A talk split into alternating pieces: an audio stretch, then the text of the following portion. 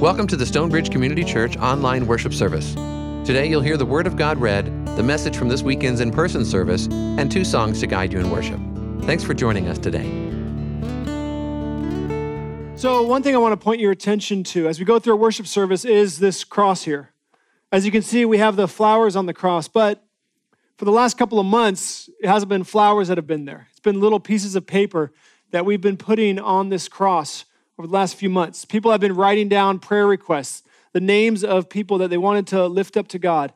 And then each week, we've been putting them on the cross here, laying them at Jesus' feet.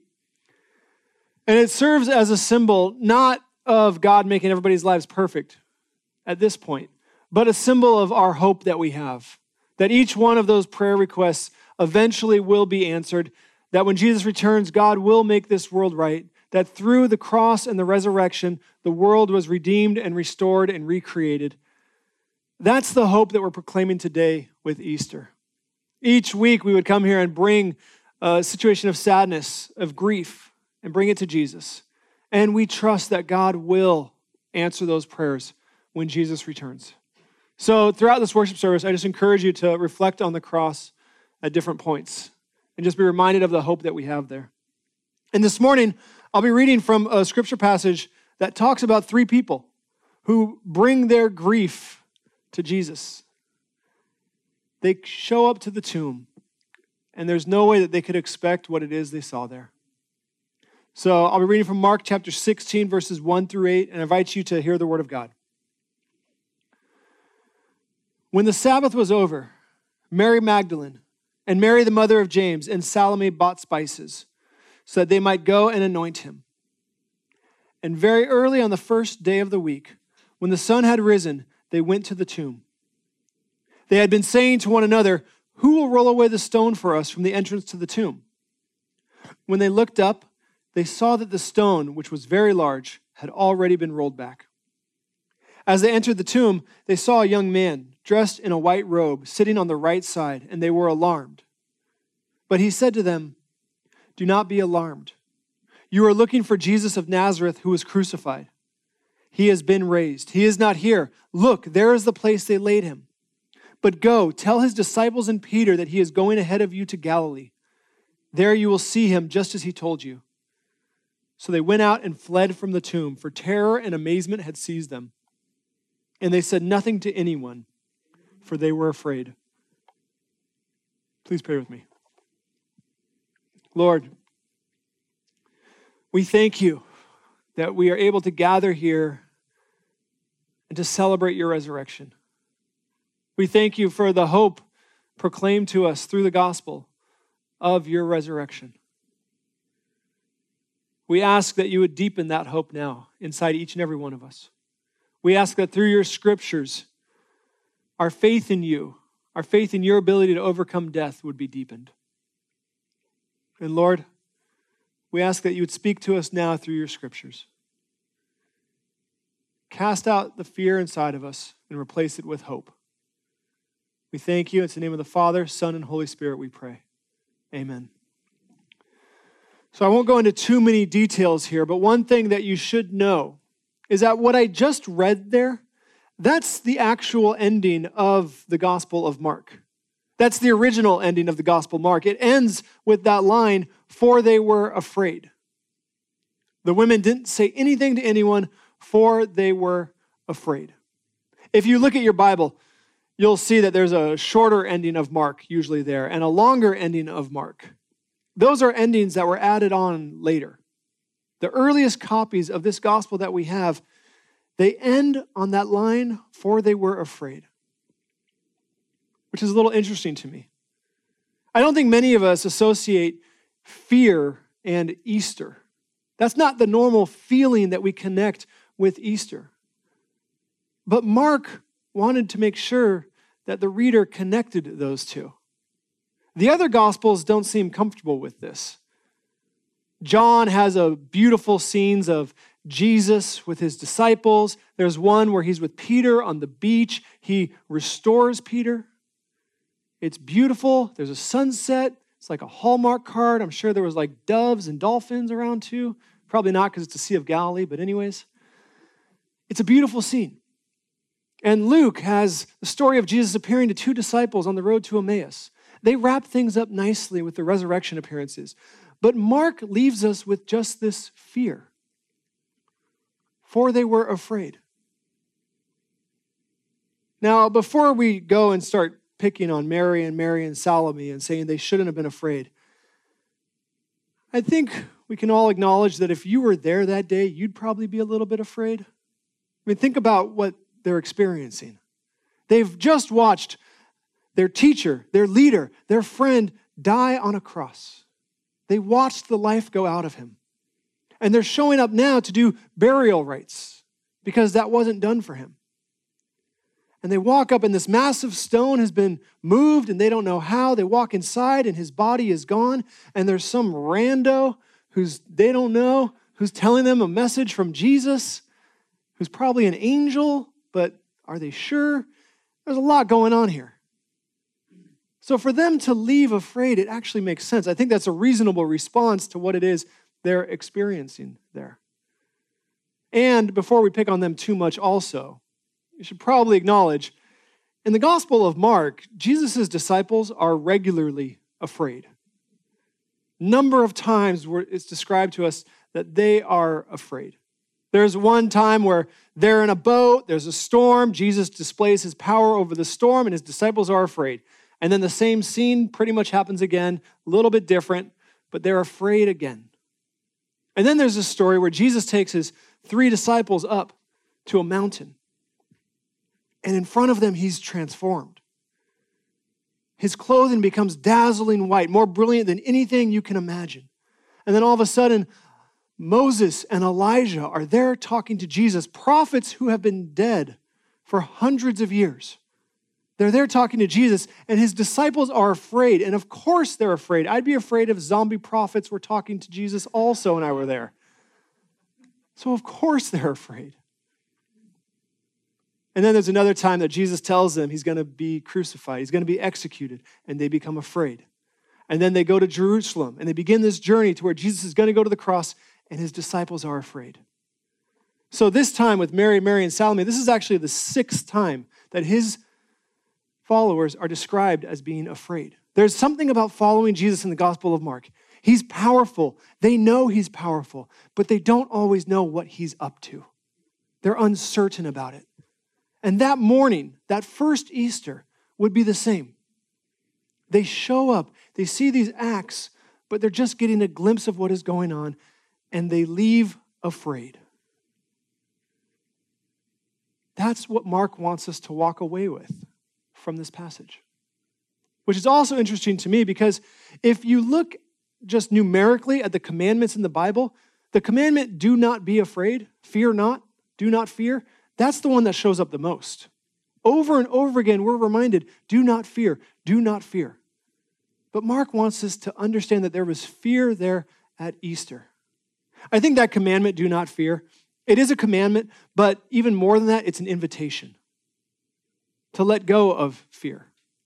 And it's also a reminder and a recognition that as human beings, we fear. Fear is very common to the experience of being a human being.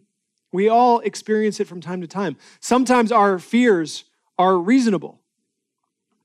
There's things in this world that are worthy of fearing. Other times, fears we have have been manufactured. Through news media, through different sources, we're taught to fear things that we actually don't need to be afraid of. And we spend our lives feeling these fears, trying to figure out what's reasonable, what's not, and sometimes the fear can take over. Sometimes the fears we experience end up guiding our actions. They end up dictating how we act. And even if you follow Jesus, even if you have hope in the resurrection, you still feel fear from time to time. We all do as human beings. So, there that day on that first Easter, they left afraid at what they had seen. And the women were told, told nobody, for they were afraid. The thing with that ending, though, there's some irony to it.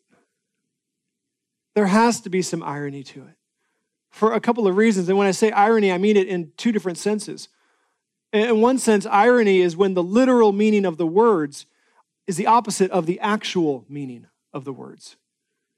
And I think that's one thing we have going on here. And in another, another sense, irony, in a dramatic sense, is when characters in a story they don't understand the importance or the significance of their own actions. And I think that's happening here intentionally. The other gospels want to leave you with a nice ending with a bow on it. Mark wants to leave you a little unsettled with this ironic ending. And I say it's ironic for two different reasons, at least. One is that the women leave there afraid, and yet the antidote to fear was right there in front of them. They leave afraid of what they've seen, but what they saw is the antidote to fear. If you're crippled by fear, if fear is overwhelming, if it's grabbing your life, having a hope in the resurrection to me is the best thing to assuage that fear, to calm that fear. And that morning, they got the first glimpse of Jesus' resurrection. The resurrection is that belief that's been proclaimed for thousands of years now that Jesus was raised from the dead, that though he died, though he went to the cross, days later he was raised from the dead. And because of that, we have hope that we will be raised as well, that death has been overcome, that on that day at Easter, a victory over death was accomplished. And the Gospels invite you into that hope. That's resurrection. That's what I mean when I'm referring to it. And it's been said that most fears at the core are really a fear of death. That there's some sort of fear of death, of permanent loss, of a permanent goodbye that drives all of our other fears. So, having that hope in the resurrection, it can serve to dilute your fears. It can serve to help your feels, fears not be as intense. So they left with fear, even though the antidote to fear was right there in front of them. They had just witnessed death itself being conquered, but they left afraid. So there's a bit of irony there that I think Mark is very aware of. But the thing with resurrection is none of us really understands it. I stand up here and proclaim it week after week, but I can't explain it to you. I can't tell you the mechanism by which God raised Jesus from the dead. I can't tell you why that was the way it had to happen. I can't tell you why God chose this method to redeem and restore and recreate the world. There's so much to the resurrection that we don't understand. And that day with Mary, Mary, and Salome, as they left, they obviously did not understand what they had seen. All they saw was a small little glimpse of it. They saw the empty tomb. They didn't understand it fully, and none of us actually understands it fully.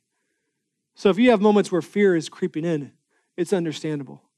It's actually part of life following Jesus. It's going to happen from time to time. But then this is the second reason, I think, that there's some irony here. The second reason is that we're told the women went away afraid, and they didn't say anything to anyone. And yet, the very fact that we have this story that's been passed down to us for thousands of years now means that isn't actually what happened in the end. The very fact that the Gospel of Mark exists and that this story is here at the end of it means Mary, Mary, and Salome at some point told people what they had seen. They passed along this news. They passed along what they had seen. At some point, the fear was cast out and it was replaced with excitement and hope. The existence of even this line about them being afraid is proof that they did tell someone eventually what happened. The fear was cast out from them. The fear didn't win in the end. Instead, hope in the resurrection is what wins in the end. So, how did they get there, though? From the fear to telling the story, from not telling anyone anything to sharing the news that they'd heard? I don't know exactly, but I think some of it has to do with the message they were given and with how they eventually would respond. One writer, he writes, We do not entirely understand what resurrection means. But if we have understood the story of the Gospel of Mark, we should be holding fast to what we do know that Jesus still goes before us, summoning us to the way of the cross. Again, we don't all understand resurrection. But in that moment, Mary, Mary, and Salome, they were given instructions from this angel to go and to tell the disciples to go to Galilee because Jesus would be there waiting just as he said.